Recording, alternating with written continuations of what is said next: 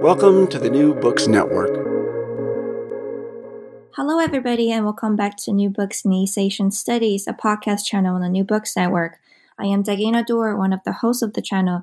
Today, we're talking to Doctor Fabio Rambelli on a recently published edit volume that he co-edited with um, Andrea Castiglioni and Karina Roth, Defining Shugendo, Critical Studies on Japanese Mountain Religion, published by Bloomsbury Academics in two thousand twenty. Doctor Rambelli, welcome to the show again. Thank you. Thank you, Dagenya. Good to be here again. Thank you. Um, I wonder if you can begin the interview by saying something about yourself. I know that we've done introductions with you before, but um, say something about yourself um, for our listeners who are listening to this particular episode. Uh, okay, yeah, with pleasure. So I am Fabio Rambelli. Um, I hold a PhD from uh, Italy, and I've been working on uh, Japanese religions and uh, I would say intellectual history um, for quite some time now. um, my main uh, topic of interest has always been esoteric Buddhism, especially the Shingon tradition.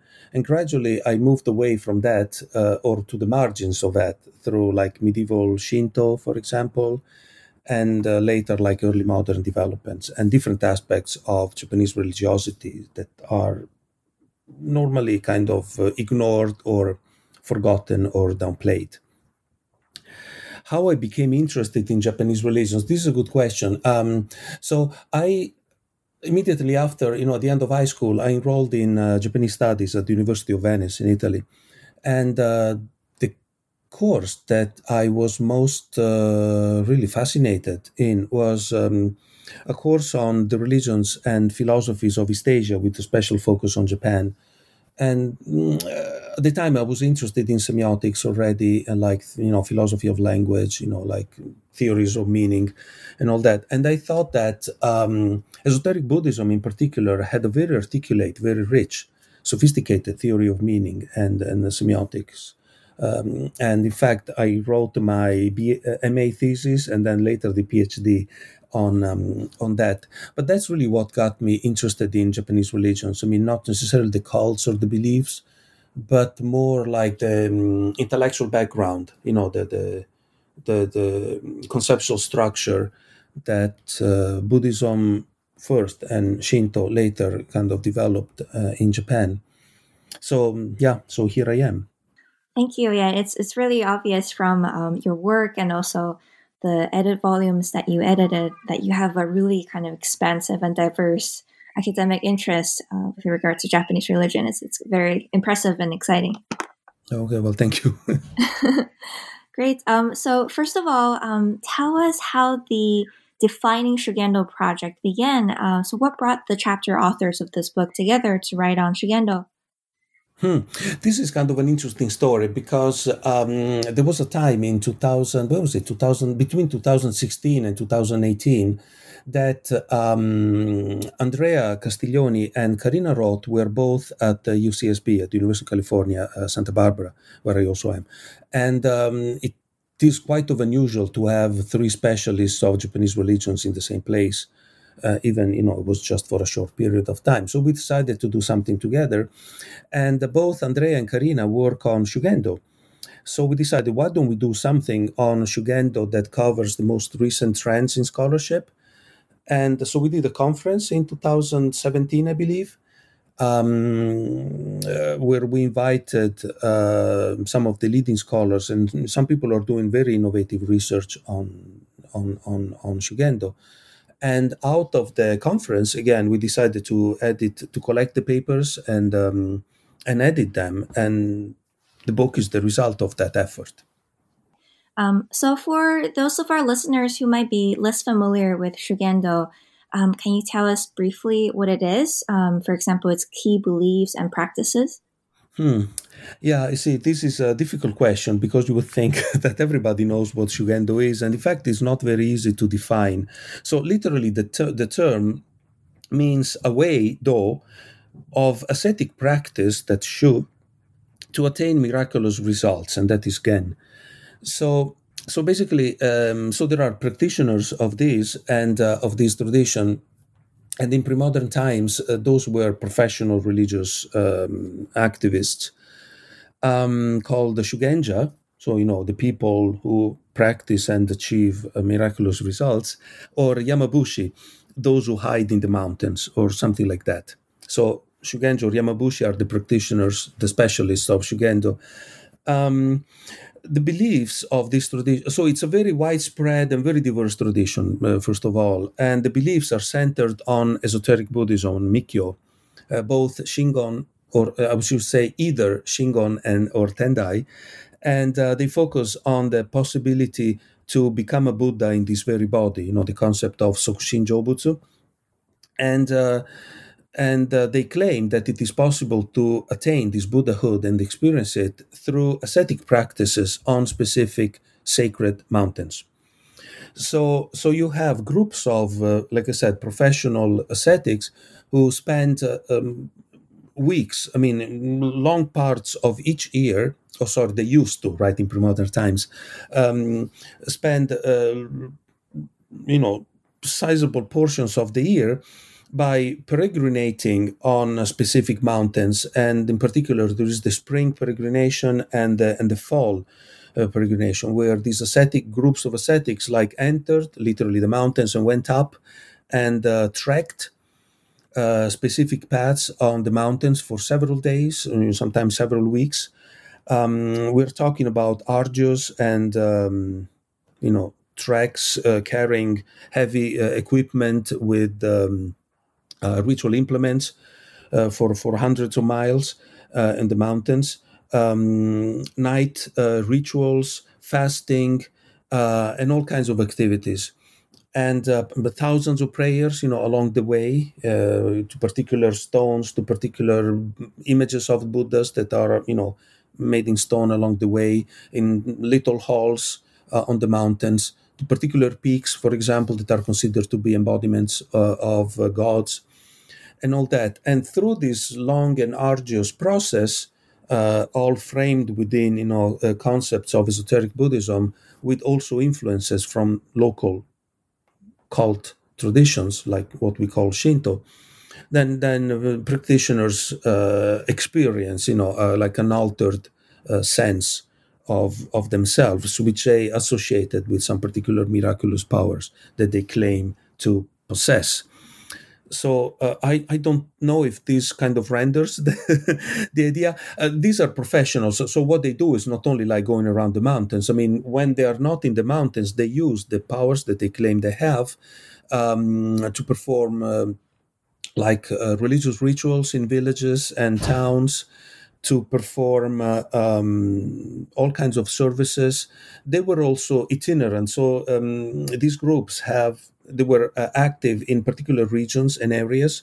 So they were traveling from one village and one town to the other, carrying goods like medicines, books, amulets, and like I said, performing rituals along the way. So mm, this is what they did. Now it is a little different because very few of them are professionals, and those who are, I mean, they have their own temples, but others are kind of, um, I, should, I shouldn't say amateurs, because but they have a different job, let's say, during during the, the year, and they and during several days or several weeks of the year, they still go in the mountains and they do this type of ascetic practices. Thank you. Yeah, it's it's really obvious from this uh, collected um, group of essays that Shugendo is it's quite diverse, right? And and I guess the problem of defining Shugendo becomes more complicated um, when we encounter, you know, representations of it in popular culture and poetry, right, as we will discuss later. Um, Absolutely. So, yes. Yeah. Yeah. So I guess the the process of defining Shugendo will be an ongoing one, uh, as this edit volume shows. Mm. Yes. Absolutely. Yeah. Um, so the introductory chapter mentions that a primary intervention of this edit volume is to disentangle, um, quotes, um, bracket, Shugendo studies, uh, discourses from the yoke of folklore studies and relocate them with the broader track of religious and historical studies. Um, please elaborate a little bit on this point and tell us more about what this edit volume is trying to do. Um, well... Answering your question, you know, implies like uh, addressing um, the ways in which um, uh, Japanese religions or, or Japanese religiosities have been studied in the academia over the past like hundred years or, or more. And um, so um, this is, you know, well known, but there's been this significant bifurcation according to which religious studies f- traditionally, right, I mean, focuses on texts and uh, doctrines, right? And then uh, only later kind of rituals were brought in.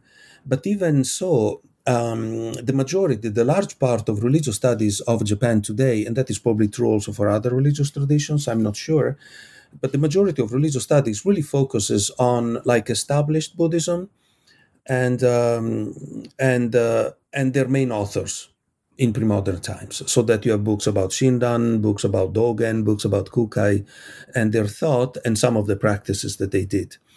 Now, of course, this doesn't cover the entire spectrum because most people were not really exposed to any of these uh, lofty teachings and uh, and sophisticated rituals that took place at the main temples near the capital of Kyoto, or perhaps in, in, in Tokyo, right?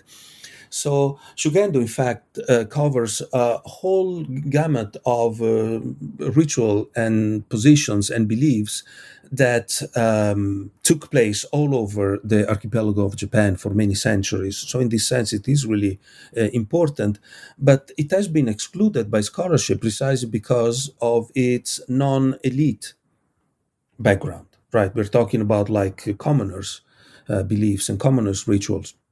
Now, um, an exception is the um, is the fact that some scholars of Shugendo have emphasized the Shugendo textual tradition, and that enabled them, you know, to try to, let's say, nobilize Shugendo by putting it, you know, on par with other uh, schools of esoteric Buddhism. But the large bulk of Shugendo studies is really uh, like. Uh, part of folklore studies, and as you know, folklore studies is not really part of the academia, right? Especially in America, uh, there are very few uh, folklore specialists uh, in general, and I can probably think of three folklore specialists uh, um, focusing on Japan. So that means that a lot of uh, um, what constituted the core of Shugendo has been basically excluded by scholarship. And by treating it as uh, folklore studies, for the, for the few who, who, who do, right, or who did, I mean, folklore is a kind of a debased form of religiosity, right? It's a kind of religiosity that is, well, I'm, I mean, sorry, this is not what I believe, but, you know, this is the, the way it is presented or the way it is conceived, right? It's very close to superstition. It's kind of an uninformed, illiterate, um, again, superstitious set of beliefs and practices. This has really powerfully marginalized the importance of Shugendo in Japanese culture and, and our understanding of it. So it is true that there is also a component of folklore studies that claim that folklore, it's really the essence, you know, the cultural essence of a, of a people, which um, gets very close to cultural nationalism. And this is also a component of Shugendo studies as, you know, being conceived as part of folklore studies. So I think that all of these, you know, causes so many problems and ultimately obfuscates, you know, the importance of Shugendo in Japanese culture, that in this book we decided to take a very different um, perspective uh, by following, you know, the the, the most advanced uh, scholars, uh, both in Japan and and uh, and elsewhere, who try to disentangle, like you said, you know, Shugendo studies from uh, folklore, and uh, we want to bring it back within religious studies, but in a broader sense, right? Religious studies as it is done today, right? That encompasses elite and popular cultures, um, central and marginal cults and all that. Um, teachings, doctrines, and, and rituals in a way that speak to each other. We don't believe that um, that commoners in villages were kind of ignorant of, uh, and they had no uh, doctrinal basis or no doctrinal understanding. Of course they did. I mean, they understood it in their own way, but their own way, it's important for us to understand. So this is what we are trying to do, bringing it back to in a, in a broader uh, conceptualization of religious studies, and also in a broader cont- contextualization of history, because uh, you can probably say things about, you know, historical approaches to to Shugendo. Uh, but um, I think it is important. See, one of the components, one of the assumptions of folklore is that it never changes, right? You know, folkloric ways are always the same since the most remote antiquity, antiquity, and um, and Shugendo has been treated in that in that way. So again, this is another problem, and that's why this book tries to present a very different uh, and more open, we hope, uh, image of uh, of Shugendo to the public.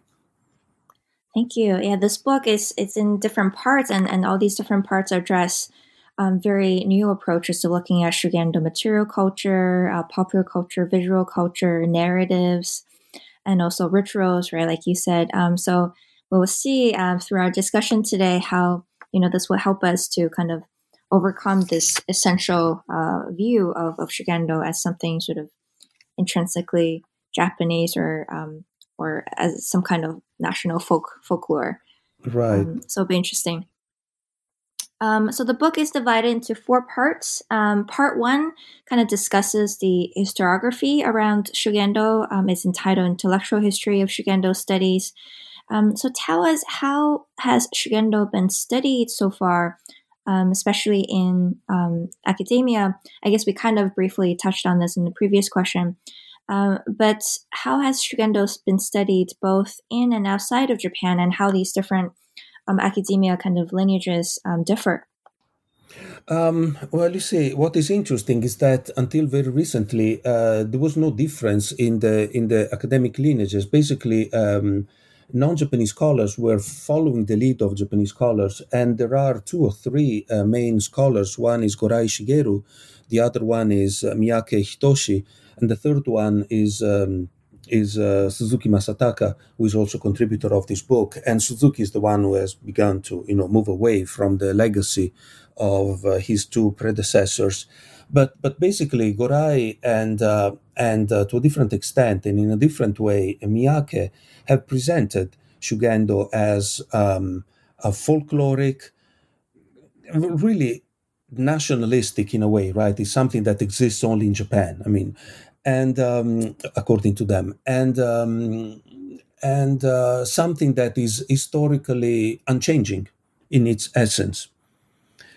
And uh, Western or non-Japanese scholars have basically followed their lead.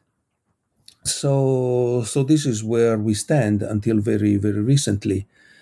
Um, so that's why uh, we thought that it is really important to address. Uh, uh, or to propose an intellectual history of Shugendo studies, right? To see how Shugendo studies has been conceptualized, by whom and why, and what, you know, were the motivations behind this type of research. And um, so basically the history of Shugendo studies, right? And um, and that is something that, again, Suzuki Masataka uh, wrote uh, for, for this book. And um, and it's really new. Because, like I said before, uh, Shugendo is traditionally understood as something that dates back to the most remote antiquity.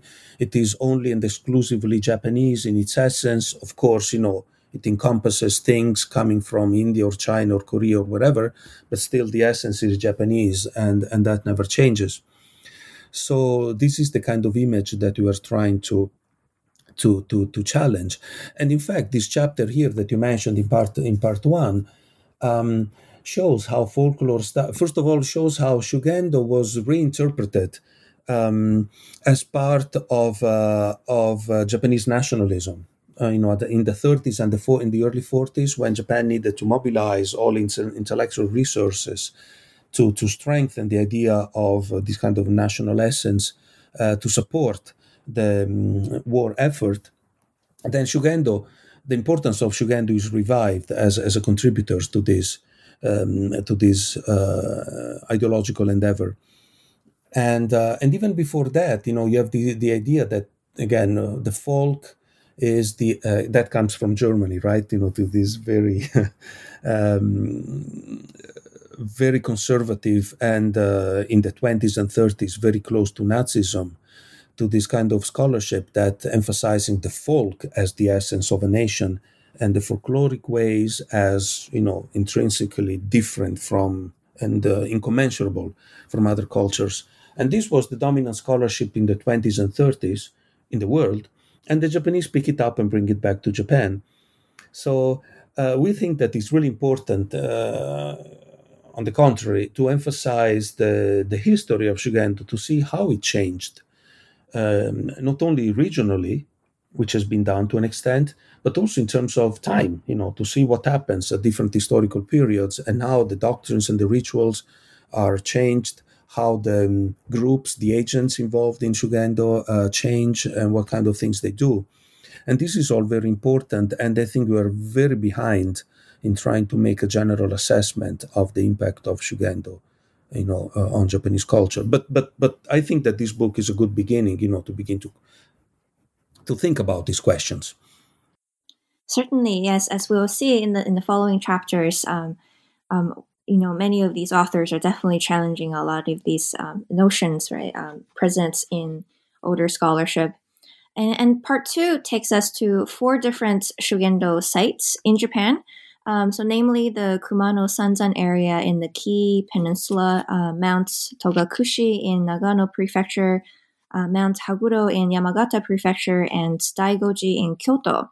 Um, so these four chapters reveal that Shugendo centers actually regulated really complex networks based on symbiotic interactions between not just Shugendo prof- uh, professionals, but also Buddhist monks, uh, lay members of religious fraternities, and also lay devotees. Um, so how did these networks and interactions work? Um, can you give us a few examples? Um, this is, in fact, very, very complicated because um, I think we don't know enough to, to try to determine some some general patterns. Of course, like you said, you know, you have Shugendo professionals, you know, the Yamabushi that I mentioned before. You have Buddhist monks uh, residing at particular temples that are related to these groups of uh, Yamabushi. And then you have uh, lay devotees who support either the temples or the Yamabushi or both.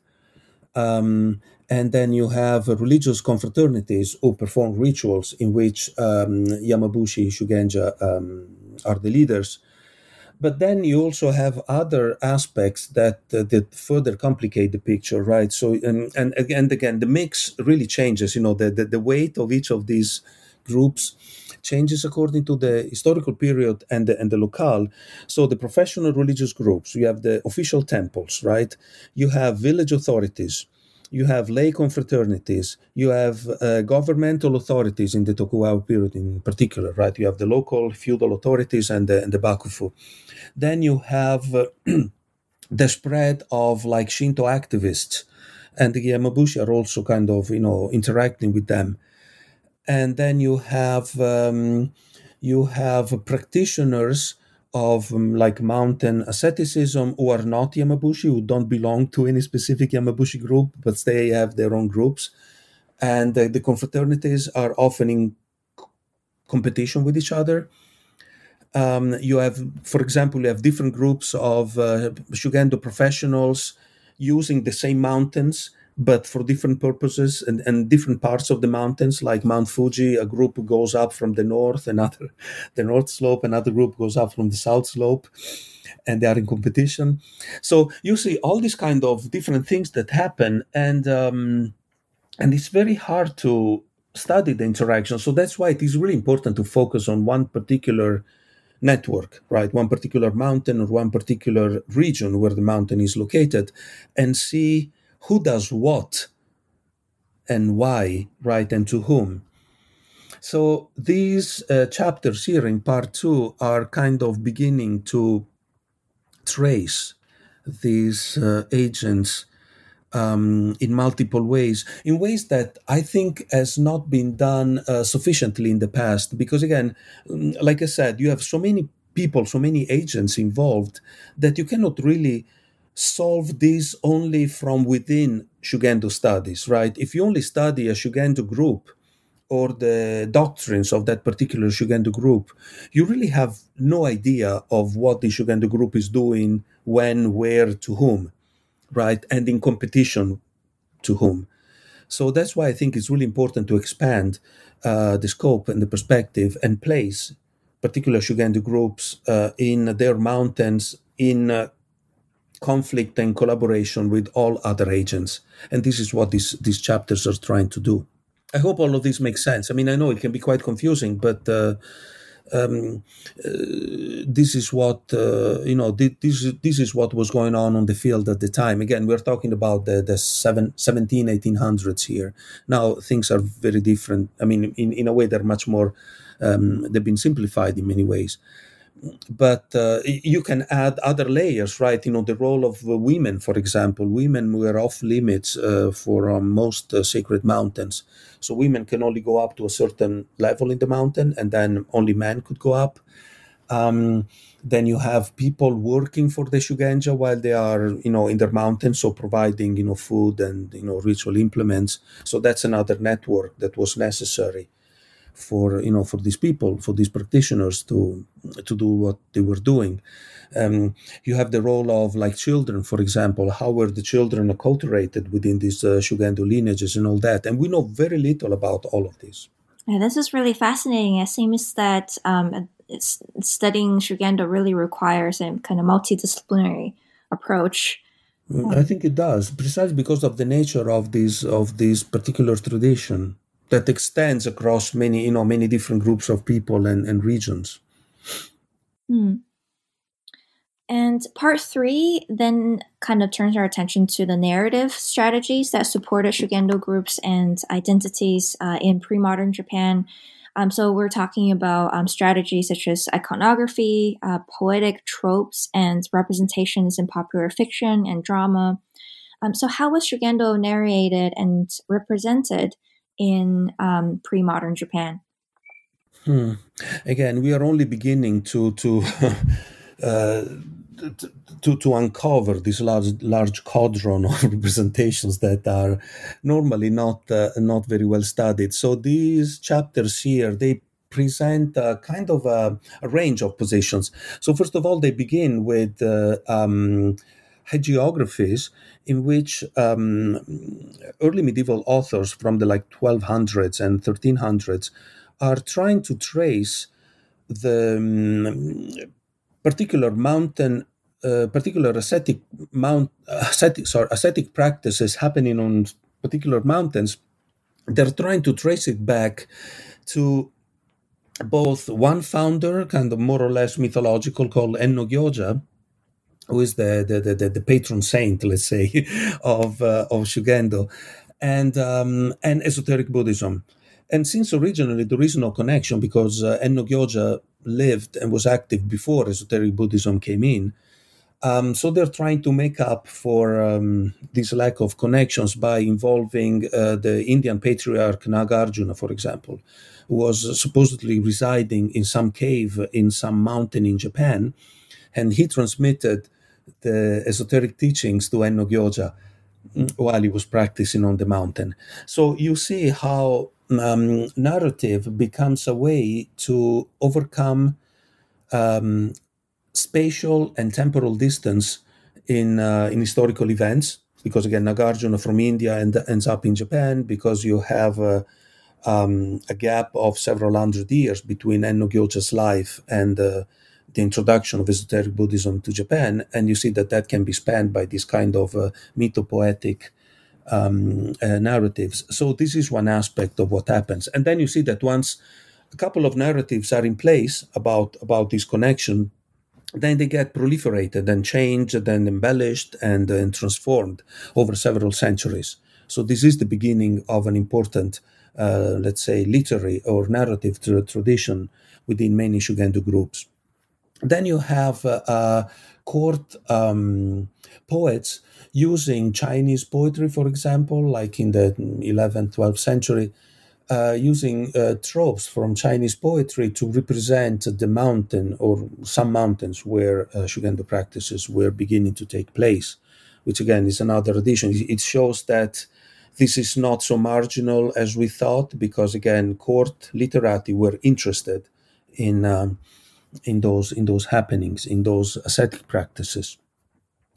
And later on, you see a proliferation of uh, narratives about Shugenja and Yamabushi, and Yamabushi both in uh, theater, no theater, and kabuki, bunraku, and in popular narratives, especially in the Edo period.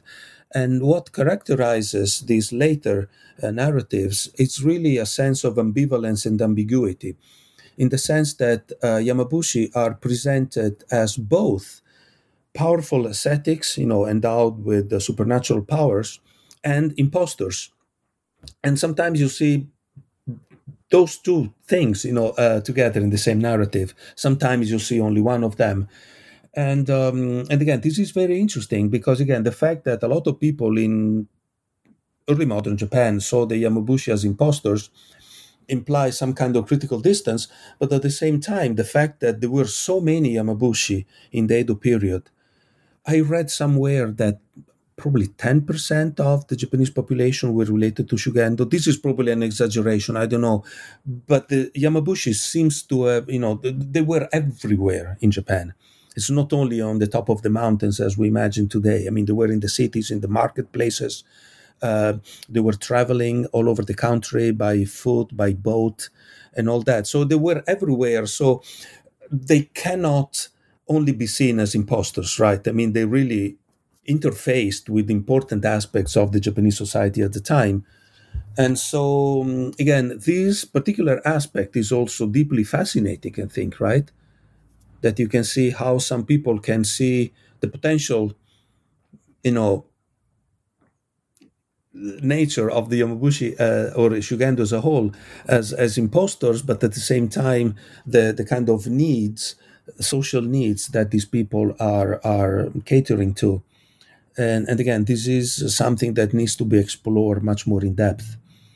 And iconography is, is similar. You know, you have um, uh, Shugenja represented as like similar to some kind of wrathful deities Uh, from esoteric Buddhism, and sometimes they're similar to this kind of grotesque figures known as Tengu, you know, kind of bird-like or crow-like um, figures, um, which implies, which suggests both, uh, you know, the fact that there are not humans or beyond humans, but at the same time, there's also this grotesque nature that is deeply troubling and unsettling, right? So it's a kind of a both-way of sacredness, I think, right? The sacred as superior and the sacred as inferior that we find in many, uh, many aspects of, you know, religiosity in many cultures.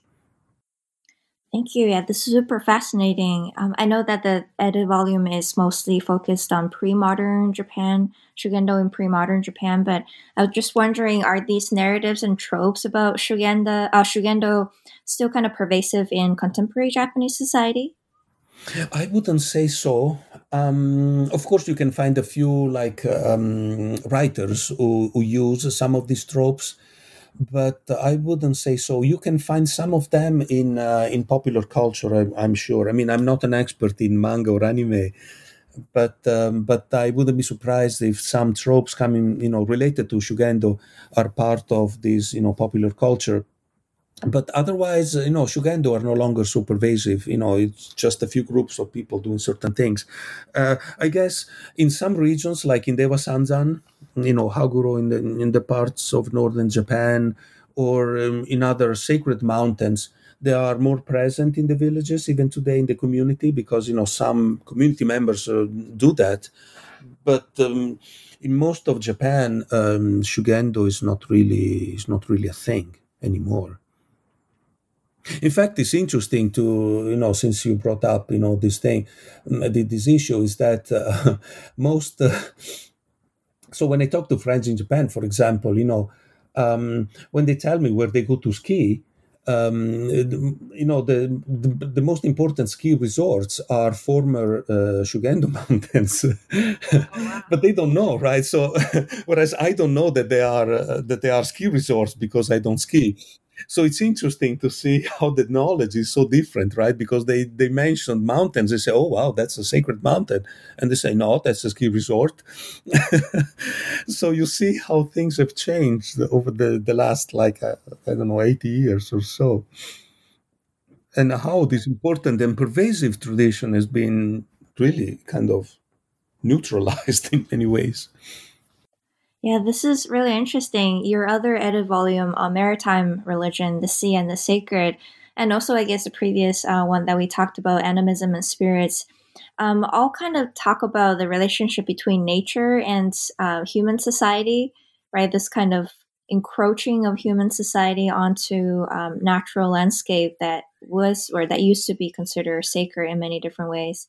This is a very interesting phenomenon. Yes, no, that now that you're pointing that out, you know, it makes me think that a lot of the, so after the humans encroached upon the sacred landscape and appropriated it for, let's say, secular purposes, then they came up with this narrative that, you know, nature is sacred and the Japanese love nature and all that, you know. But that it seems to be a consequence of the loss of the original sacredness of those places and and And this loss of the sacrality of the landscape has been replaced by a, discor- a discourse, a very abstract discourse of that. And um, I, yeah, I don't know. I mean, this this could be a topic for, for further inquiry, uh, for sure. Yeah, um, we look forward to another um, volume, hopefully, that you will, you will put out. Yes. Um, and uh, coming to the last part of the book, part four, um, entitled Materiality and Visual Culture, um, here the authors of the chapters present a variety of material sources, um, such as copper, statues, devotional paintings, stelae, mounds, and paper talismans uh, related to relevant figures and practices of the Shugendo tradition. Um, so what can we learn about Shugendo from these material culture? Well, I think that this, well, this is part of the turn to material culture that has been impacting the study of Japanese religions for the past, I don't know, ten, fifteen years. And, uh, well, I think we can learn a lot from these objects because because um, um, they really go beyond, you know, the limits of uh, traditional scholarship that was focusing on, like I said, on uh, texts. And, and doctrines, and most of these texts in Shugendo were kind of secret texts, so they were not really circulating, you know, a whole lot. And uh, extrapolating the, the essence of Shugendo from texts that very few people read, I mean, would be kind of a gross mischaracterization of the tradition. Whereas working on um, these kind of objects that are there available for pretty much everyone to see and use, you know, the devotional paintings, the stelae, the mounds, paper talismans. Paper talismans were printed and circulated, you know, in the thousands. Mounds are scattered all over Japan, and, you know, members of confraternities and uh, Yamabushi themselves, you know, they go there and do their own celebrations and rituals there. Stelae record. First of all, you have like a kind of popular iconographies that are not really part of any elite pantheon in some of these stelae, but you also have records about uh, who sponsored those, uh, when and why. Sometimes you have the you know the motivation behind behind uh, behind the, the, the erection of a stelae, and so that gives us a, a, a good sense of who were the people who were actually involved in in these type of practices. And um, and and and what kind of sometimes what kind of beliefs they had, you know, about about divinities, uh, what kind of rituals we're doing. So it really brings uh, alive a lot of the of the Shugendo tradition that textual representations alone cannot really cannot really do.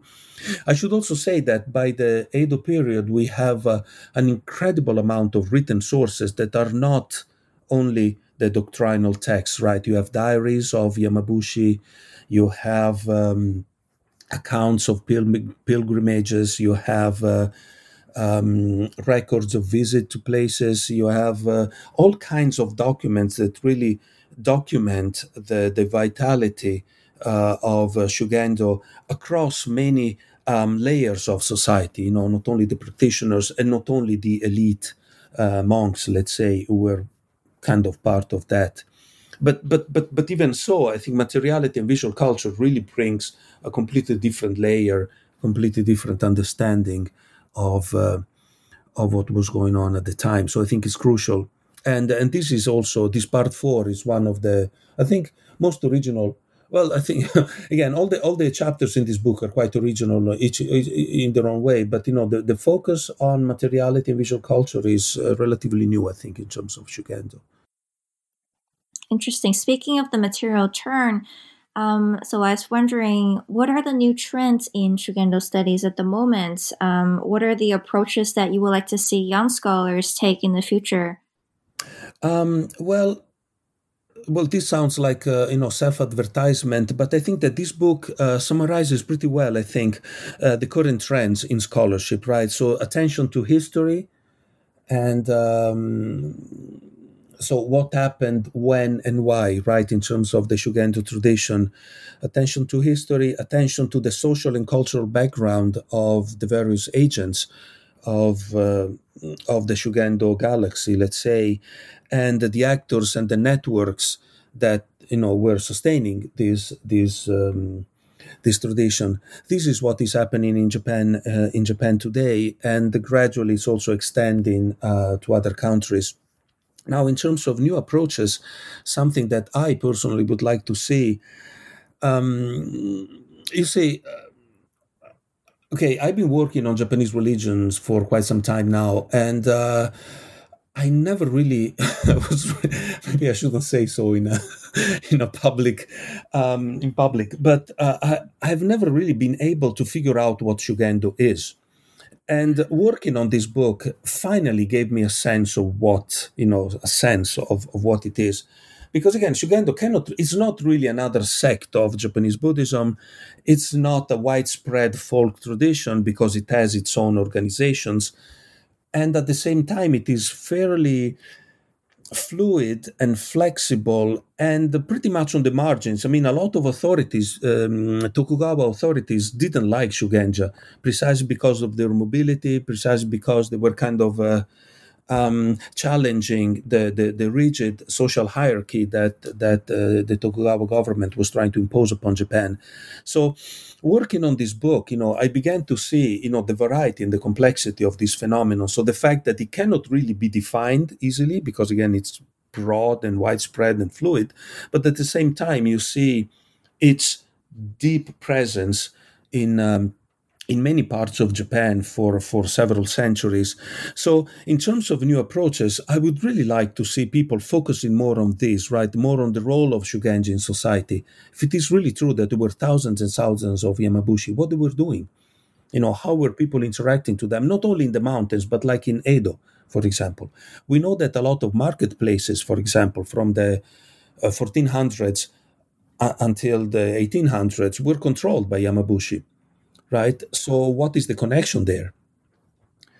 Uh, so we're not really talking about only people going up in the mountains and serving the village communities in those mountain areas. We're talking about big cities where where Yamabushi go and, and do their own things in in a way that was different from what other people were doing at the time. So this is, I think it's important to to to dig up more. So the role of Shugenja in society.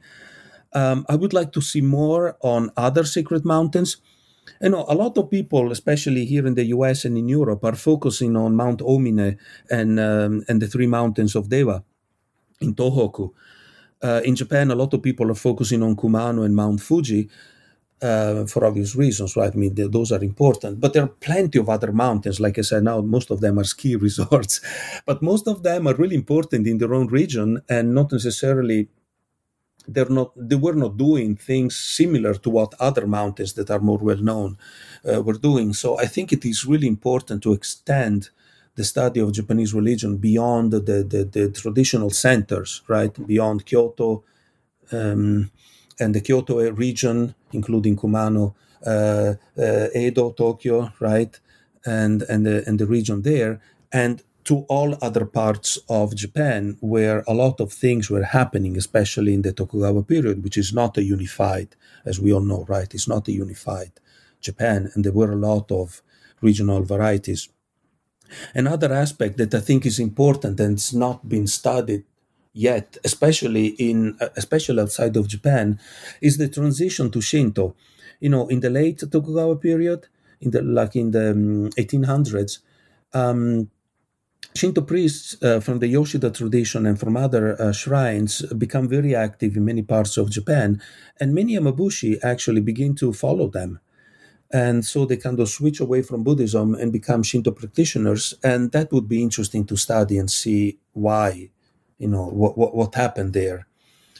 And um, because, again, this is important to understand what happens then, you know, with the modernization process, with when, when Shinto and Buddhism were kind of officially separated by, by a state edict. So, but again, there were already um, movements on the ground that made that separation possible, and the transition, you know, in the world of Shugendo from, let's say, Buddhist practitioners to so-called Shinto practitioners that happened in the eighteen hundreds is probably something that is relevant and needs to be studied more in depth. Wow, this is very interesting. I, I can imagine how, you know, these different approaches, if they were taken, right, would reveal a very different kind of picture of Shugendo, very much involved in worldly affairs, um, to, for start, right? So that yeah, would be interesting. Yeah, and yes, exactly. And but you see, it's all, um, again, we tend to think of rituals as like something boring going through the motions. But, you know, these people were, again, uh, opening up markets. They were setting up uh, the stages for performances. For You know, they, they were doing all kinds of, like, kind of uh, sermons as uh, entertainment.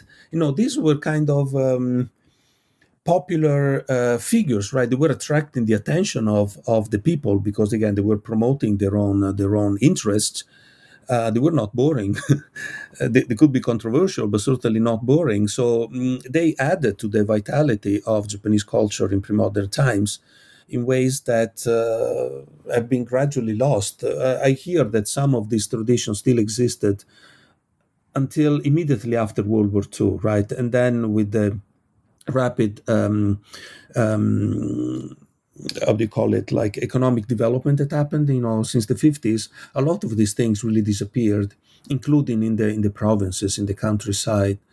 So, um, but some people still have memory of that. I think, you know, uh, so even like collecting, like, um, like oral histories about, uh, about, about these aspects would be important, you know, to preserve this aspect of the tradition. And that I I don't think we are doing enough of that. Great. Um, well, I think we've taken up a lot of your time. And before we finish our interview today, uh, we have one last question for you. Uh, tell us about your current projects that you're working on right now. Oh, so my um, I keep working on the sea, um, trying to look for new sources and new materials. And uh, one project that I have is the um, is the role of fish as divine animals. So um, I'm I'm finding material on that. I mean, I found material. I'm trying to put it together because, again, when we talk about animals and the sacred, we always think about land-based animals, right? And uh, in Japan, of course, there are. I mean, fish is crucial, and there are a lot of fishes that are part of rituals or uh, de- divini- uh, sorry, deified. And um, you know, things like that. So this is one. The other one is my ongoing project on uh, the Japanese imperial um, uh, music, uh, gagaku, and um, especially I'm working on um, cultural history. One particular instrument, the sho, where I try to sh- you know see the connections between materiality and immateriality, between like human intervention and and um, limitations. Uh, caused by the by the nature of the instrument itself. So that will be a kind of a you know, expl- development of my early work on, on materiality of, uh, and the sacred. Thank you. It's uh, you always have really exciting projects going on, so I'm sure our listeners will also be looking forward to them. Well, thank you so much thank you, for very kind. Thank you so much for taking the time to be on the show today. Thank you, Daiganya. Thank you.